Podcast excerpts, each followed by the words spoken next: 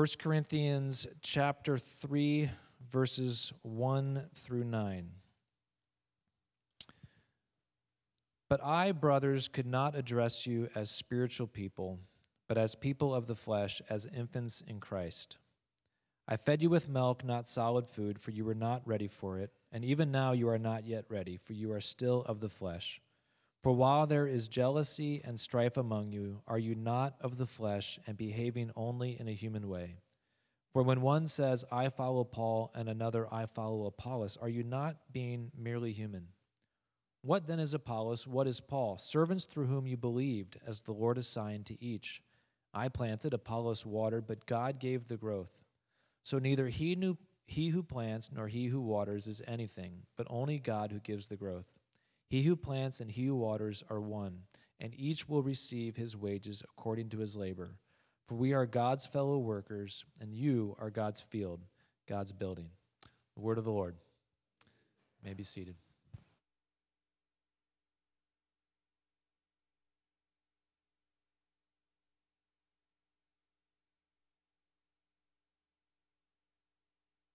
It's good to be here this morning.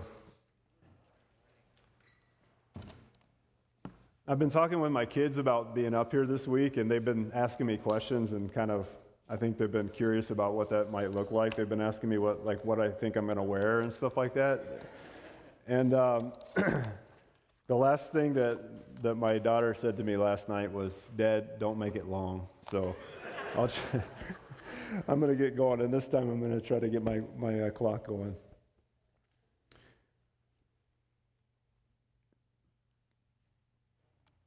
30 years ago this month, a graduate student in physics at the University of Iowa found out that his doctoral thesis wasn't chosen for a prestigious award and the funding that went with it.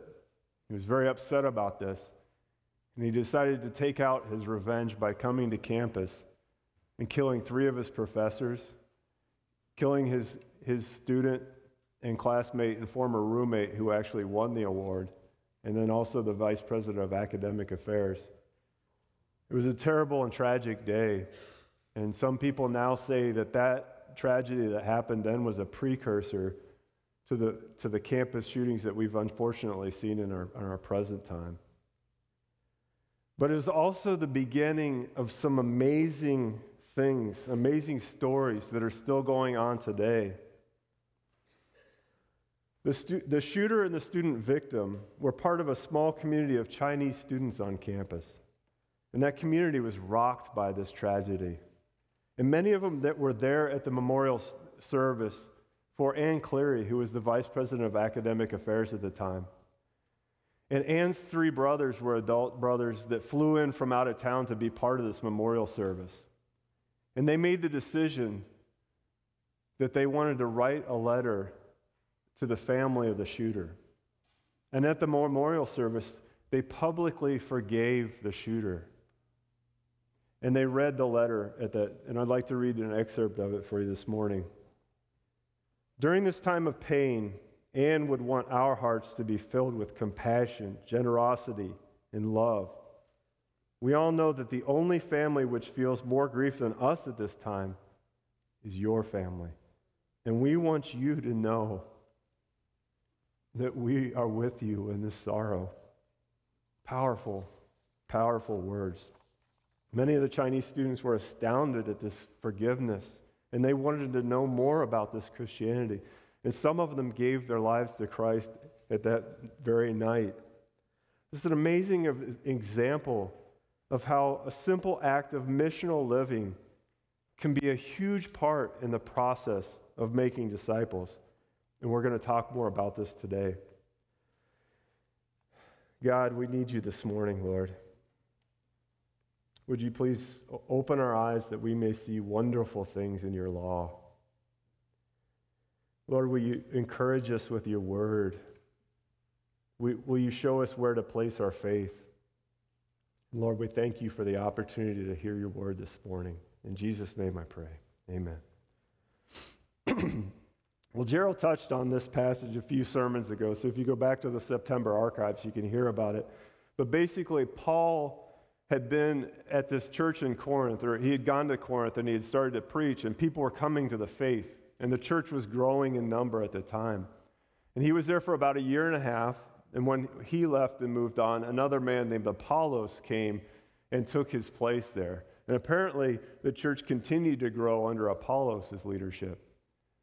And that's what Paul is addressing in this letter right now, because what was happening was there were factions that were starting to form in the church. Some people were saying, I follow Paul, and other people were saying, I follow Apollos.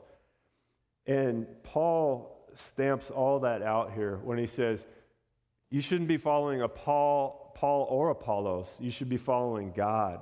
And that's what this passage is about. And I think that he uh, illustrates this beautifully to describe the process of, of building the church when he says, I planted Apollos waters, but God gave the growth. Now, Paul in this passage was writing about the church on, on a macro level and on how the church grows. But I want to I wanna pivot this morning and I want to focus in more on a micro level because I think this, this factors into and speaks to personal evangelism and the process of someone coming to faith in Jesus Christ. So I want to concentrate on that this morning. I believe that the same process of planting, watering, and God making it grow also applies to the way that God uses believers at different times and in different ways in the life of a person that he's growing towards faith in Jesus. And today I'd like to demonstrate this by sharing some stories of God using people to do this very thing. Gerald kicked off Missions Month for us with a sermon in which he said Jesus' assignment for his followers is to make disciples. And that's the Great Commission found in Matthew 28, verses 16 through 20. Gerald uses the parable of the talents to lay out how the end to which we are living is Jesus' return, at which time, at which time we will be measured on how well we've fulfilled, fulfilled this assignment of making disciples. And I think, I think that this passage offers us a lot of hope and encouragement on how we can fulfill that mission well. It's also one of the primary ways that we live by faith towards the end. This passage tells us exactly where we, we should be placing our faith and towards the end. So let's dig into the passage now. Uh, please open up your Bibles again if you close them to, to uh, 1 Corinthians chapter 3. And I'm going to be concentrating on verses 5 through 9. And sometimes I like to use the old Bible study principle of asking who, what, when, where, and why questions. So I'm going to do that this morning. So the first question is who? Verse 5 says, What then is Apollos? What is Paul? Servants through whom you believed. Servants through whom you believed. God often and usually, I would say, uses specific people in the process of someone coming to faith. God often and usually uses specific people in the process of someone coming to faith. As I mentioned, I'd like to share with you some stories of how God uses specific people to plant and water. Well, I, I was born in a small town, educated in a small town, and I was taught to fear Jesus in that small town. Some Mellencamp fans out there, too? I did actually grow up in a small town, and I grew up going to church every Sunday with my family to the only church in that small town. And I firmly believed that I was a Christian because A, I believed in God, B, I went to church, and see I was a pretty good person. I tried my best to be be a good person. And I didn't get into too much huge trouble. And I went away to college and I had the opportunity to really explore things on my own, come up with, with my own thoughts and worldviews and things like that. And I did. I, I met a lot of new people, tried a lot of new things. And I was pretty proud of myself because one of the things I came back to was that I decided that I was going to go to church every Sunday. No matter where I'd been the night before or what shape I was in on Sunday morning, I was going to go to church because I was a Christian. And my life was characterized by ups and downs through this time. And as I look back on it now, I realize that I was creating my own religion. I was creating something that worked for me. I, I wanted God in my life, but I only wanted God who would approve of the things that I was doing and living my new life the way I wanted to live it. And, but things started to change when I met certain people. Keith was a fun loving and gregarious man who had an interesting way of opening up envelopes. And I worked with Keith at a construction trailer on a bridge construction site, and there was plenty of downtime there for us to get to know each other and talk, and also bond over our love for personal pranks in the workplace. So Keith and I had a lot of fun. And the thing is, as I, as I talked to Keith and he shared with me about his life, I could tell that he had been in a lot of dark places. His life was much different. And something had changed in his life, and now his, his life was much different. And it was clear from being around Keith that the reason was Jesus. He would come in in the morning and he would pull up his pickup truck up to the trailer, and the gospel music would just be blaring from the cab. And you could see him in there with his hands up, and he was singing at the top of his lungs. And then he would just come into the trailer just bubbling. And I took note of that. And also the way that he talked about his wife. It was awesome. He, he would he would tell me about how lucky he was to be married to his wife and how she was so beautiful and all this stuff. And it was so refreshing to hear the way that he talked about it. It was very clear from Keith's life that he was grateful for the second chances that he had been given. And he was doing his best to steward that. I plant, Apollos waters, but God makes it grow. Bob was an intelligent and good natured PhD student that I met in the structures lab at Purdue University. I got a work study job working for him, and he was building this huge concrete bridge at the structures lab. And so we had a good time building that and getting to know each other. And again, it was apparent from just talking to Bob, he wasn't preachy about it or anything, but I knew he was a Christian. And w- one of the ways that uh, Bob and I would bond, and, and we, were, uh, we were both college students that didn't have a lot of money. And so we would head to Arby's when they would have that roast beef sale, the five for five. You know, when you give them $5 and they give you the five roast beef sandwiches. So Bob would take two, and I would take two, and that fifth one we would split right down the middle and share it. And we became good friends over this. And Bob was before his time. He was a really smart guy. And he drove this beater of a car that I used to make fun of him about. And Sure enough, the ignition went out on his car. And instead of taking it to the shop and paying someone to fix it, Bob fixed it himself. He bought a doorbell and he mounted it to the dashboard and then he wired it to the ignition and he would stick the key in and then you would push the doorbell and the car would start. It was awesome. And so we called it the doorbell car, and I would make fun of him about the doorbell car all the time. And one day he came to work and he told me, he's like, Hey, Craig, I'm, I'm going to sell the doorbell car, and someone's giving me $500 for it. And I was like, that's awesome, Bob. You're getting $500 for that piece of junk? That's awesome. So I was excited for him. And the next week I came in and I said, So, Bob, uh, did you get the $500? And he told me, uh, Actually, I didn't. And I was like, You didn't sell it? And he said, No, I was, uh, I was praying about it the night before, and I felt that God was telling me that I should just give the car to the student. And I was like, What? Are you serious, Bob? That was like $500 you could have had. That's 500 Arby's roast beef sandwiches you could have had. But Bob was convinced that God was leading him to give away the car, and he did. And he was happy about it. And I was blown away. I couldn't believe it. And that stuck with me. I plant, Apollos waters, but God makes it grow. It was around that time, uh, there was also a girl that was in my department, and I had classes with her throughout the, the years. Her name was Jill. I didn't know her very well, um, but I kind of liked her a little bit. And as uncharacteristic as it was for me, I asked her to have coffee with me. And somehow she agreed to, and I was pretty excited about it. So I told my roommates about it, and I met Jill at the coffee shop at the student union, and we met in one of those big wooden booths, you know. And we sat down and we started to talk. And um, it wasn't long into the conversation when she shared with me, she said, You know, I w- I wasn't really sure if I should meet up with you. But then I was praying about it, and I sensed that God was telling me, yes, you should go meet with him. And I was thinking, like, yeah. but, but then she continued, and she started to share Jesus with me. And I didn't like that. that wasn't what I was there to talk about. I was there to talk about me and for her to get to know me. And so I was upset.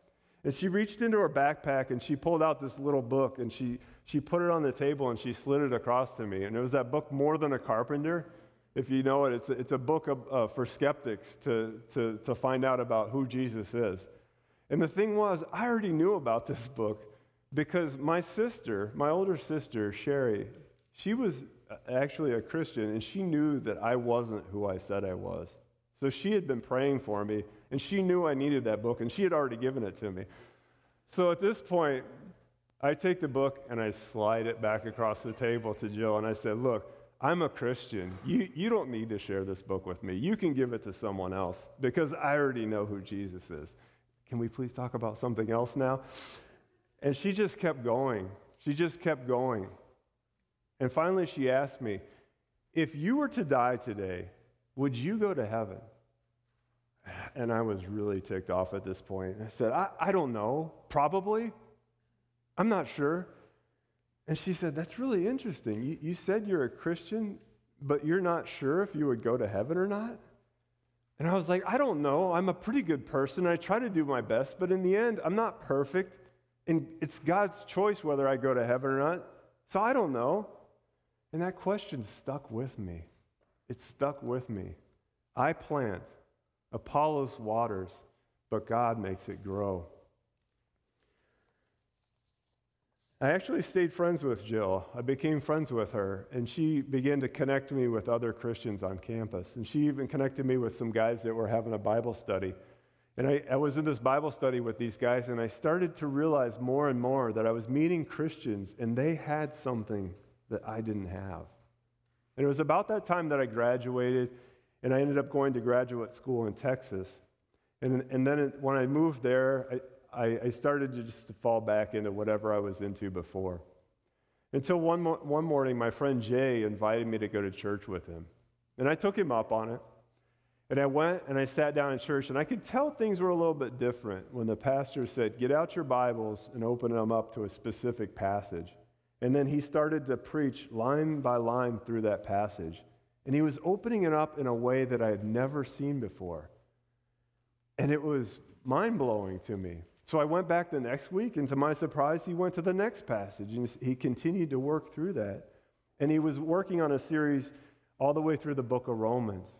And so there I was, and God was just opening my eyes to things in a way I'd never seen before. And it was hitting home to me because those first few chapters in Romans, they're talking about how the, even the moralist is condemned. That was me. I couldn't be a perfect enough person. I would fall short of the glory of God. And I was starting to realize that I needed Jesus' sacrificial and atoning death to pay for my sins so that I could have new life.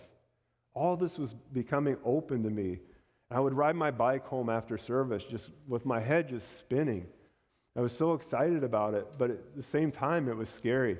And I remember sitting there in a pew one morning before the service started, and I was starting to contemplate like what this would mean. If Jesus were real and if I were really to follow him, I would have to give up a lot in my old life, things that I thought were fun. And I was probably going to have to give up friendships too. And I started to count the cost of what it would mean to follow Jesus, and I was feeling that weight. And about this time, then, I graduated there and I moved up to Chicago. And again, I was in a place where I didn't know anybody. And I wanted to desperately find a church that was like this one that would be preaching through a book like I had seen before. But I had no idea how to find a church like that. I knew I needed it, but I had no idea how to find it. And I was frustrated looking around. And finally, I talked to my friend Heather, who was a high school friend of mine who had gone to Northwestern and gotten saved when she was there. So she told me about this little church in Evanston and said, You should check it out.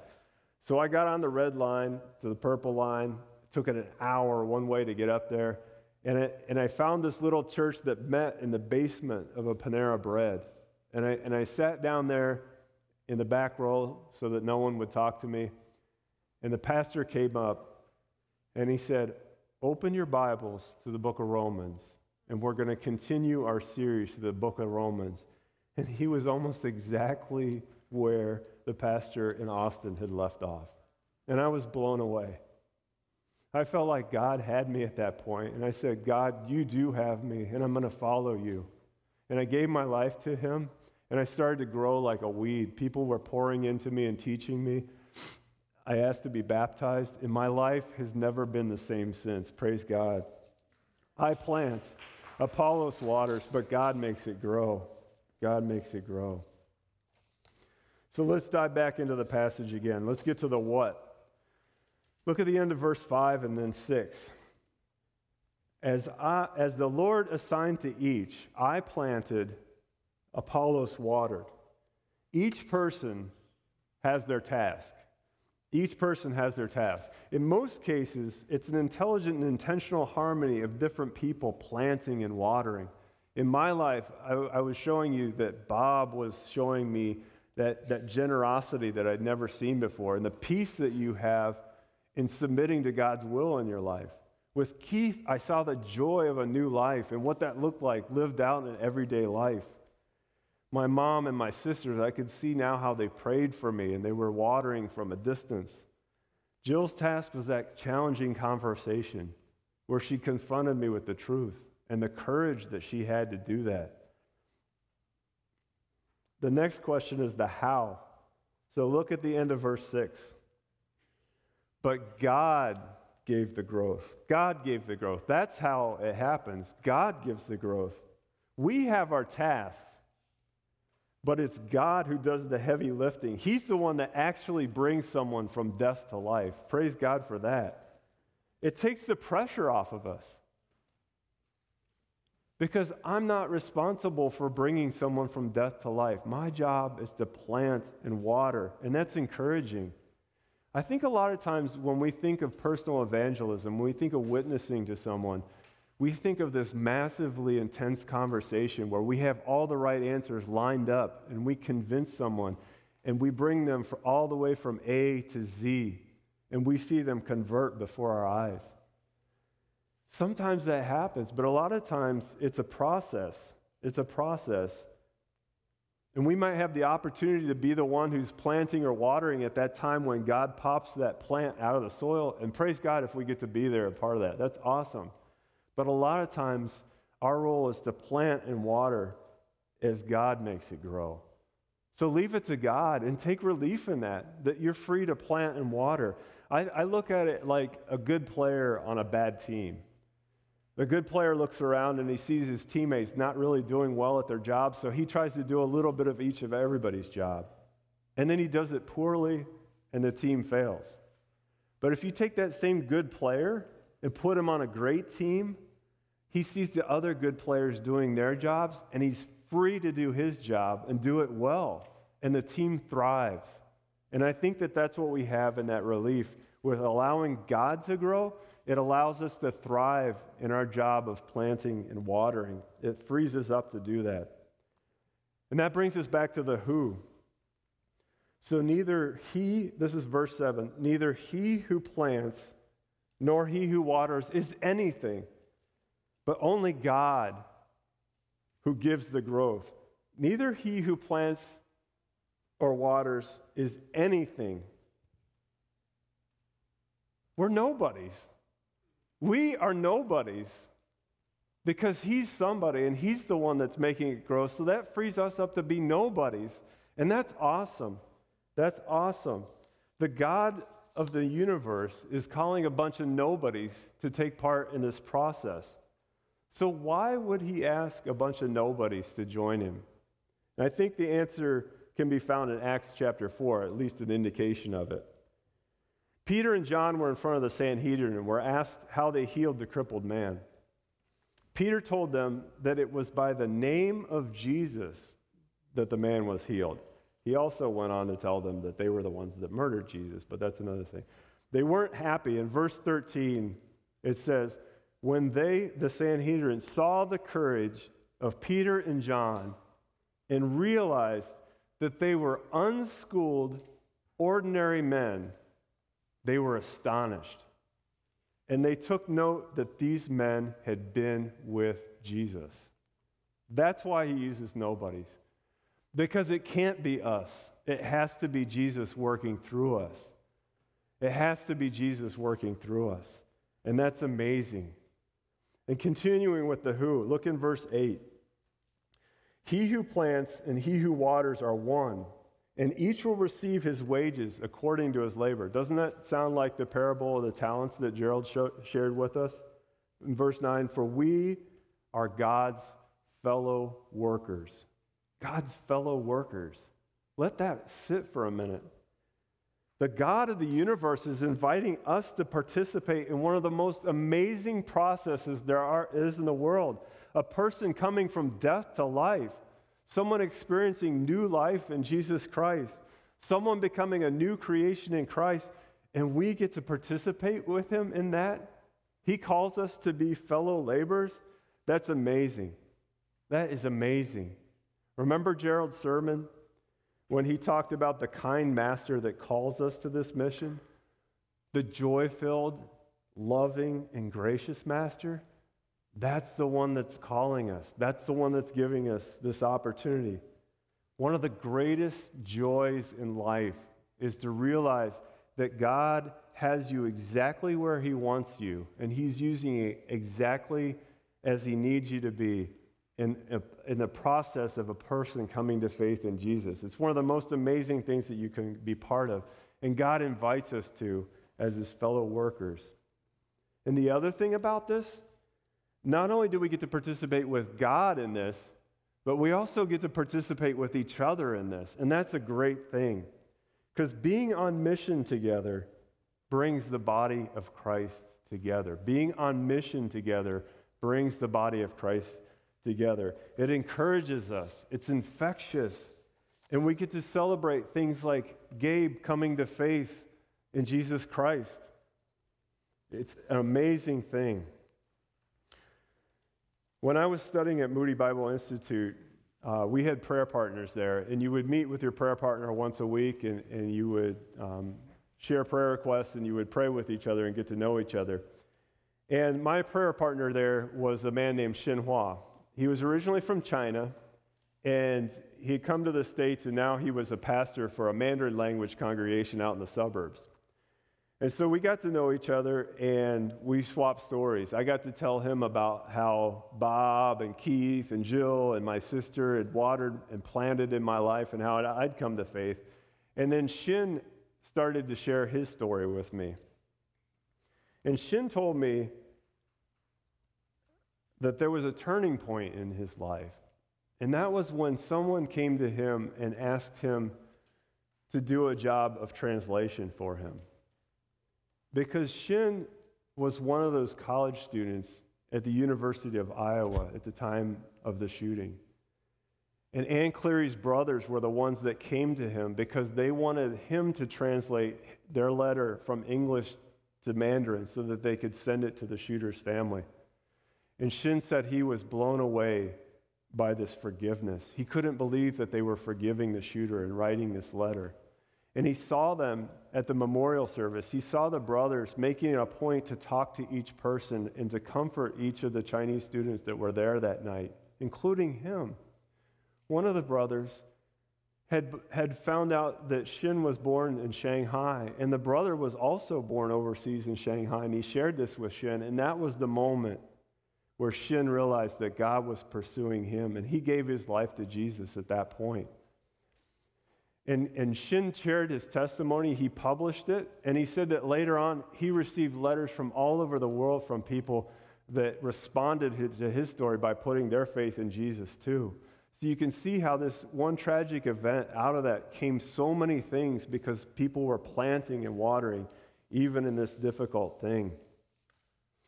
And Shin and I would share prayer requests. And, and one week I was telling him about one of my coworkers uh, that I had been praying for. And, and this coworker had become curious when he found out that I was in seminary.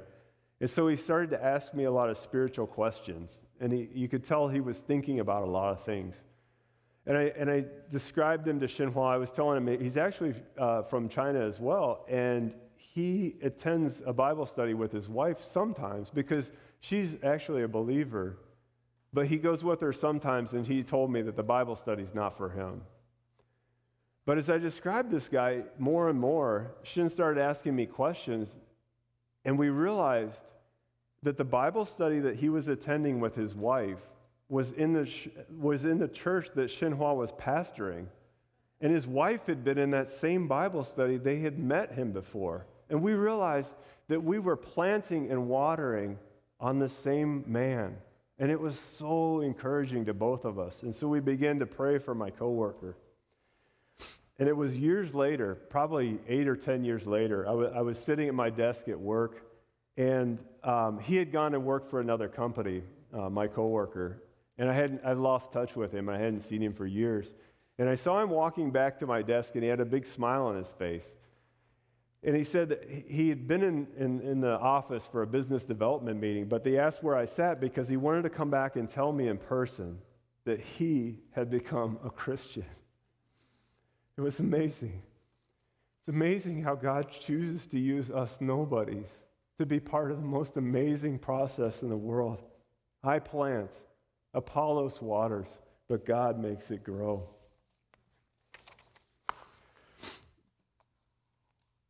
So we've shared a lot of stories this morning, and I'd just like to leave you with a few things to encourage you. Number one, live intentionally. Look for the opportunities that God is giving you and pray that He would give you eyes to see those opportunities. And live in the joy of the new life that you have in Jesus. God's love and grace can't help but overflow out of you onto others. Live with a conviction that the greatest thing that you can give to that person that's in your life is the gift of new life through Jesus Christ. And if you go into those relationships with that, it's going to change the way you go into it. Take steps of faith, number two. Have faith that God will make it grow. As I said, it takes the pressure off of us and allows us to plant and water freely.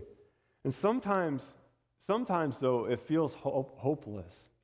It feels like we've been planting and watering, and we're not sure if that water is doing anything. We're not sure if there's anybody else out there planting and watering. And I know many of you, I know many of you have been praying for a loved one to come to faith in Jesus. Don't give up. Don't give up. We're with you in this too, and we can be co laborers in this.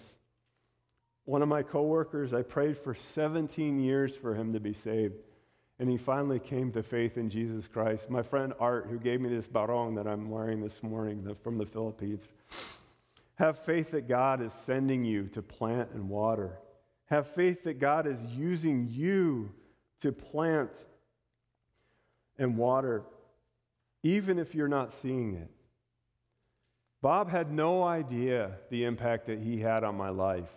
I finally contacted him 25 years later and told him of the impact that he had on my life. And he was so excited to hear about it. He couldn't believe that I had become a Christian. He was so excited about it. He had no idea. My wife has spent a lot of time in this season really pouring into our kids and really taking care of them and taking Asha to tons of appointments and visits.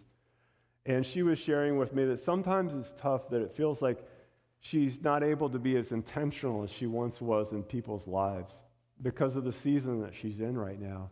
And I just try to encourage her that, like, I really believe that people will see your life and they'll know that there's a difference. Because I'm thinking of people like Bob and Keith that had shared with me and I'd seen their life. And you know what? One of our neighbors approached me kind of out of the blue. And he was talking to me and he told me, he said, You know what? I, see your wife with all those little kids, and I see, I see her struggling to get them in the van and get them out of the van and taking them from place to place. But you know what? There's something different about the way that she operates.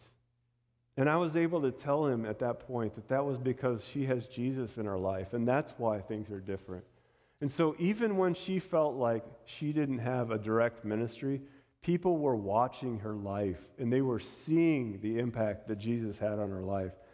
So, don't give up. Pastor Jeremy Crow once said a supernatural faith should stand out in a culture of naturalism. A supernatural faith should stand out in a culture of naturalism. And the thing is, that's true. As we live a supernatural life, as we have faith in Jesus, people are going to notice that we grieve differently, that we apologize differently. They're going to see that, and that's going to stand out against the culture, and it's going to be a witness. It's modeled in our everyday life, what we're doing every day, our joy, our generosity, our courage, our forgiveness, even in the way we grieve. God can use those things. And take joy. Take joy. God has invited you to be part of this miraculous process. And there's joy in the body as He uses us to plant and water together. There's joy as we celebrate new life together. And finally, number four, take the opportunity.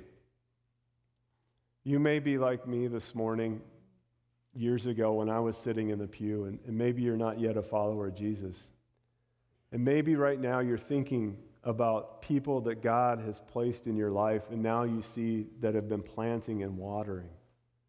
And it's not this random assortment of people, but it was very intentional. And that's a loving God pouring into your life pursuing you. So take this opportunity to turn from your old life and repent and call upon the name of Jesus and be saved and take on the new life and the joy of following Jesus. So let's go and let's plant and water and trust God as He grows it. Thank you.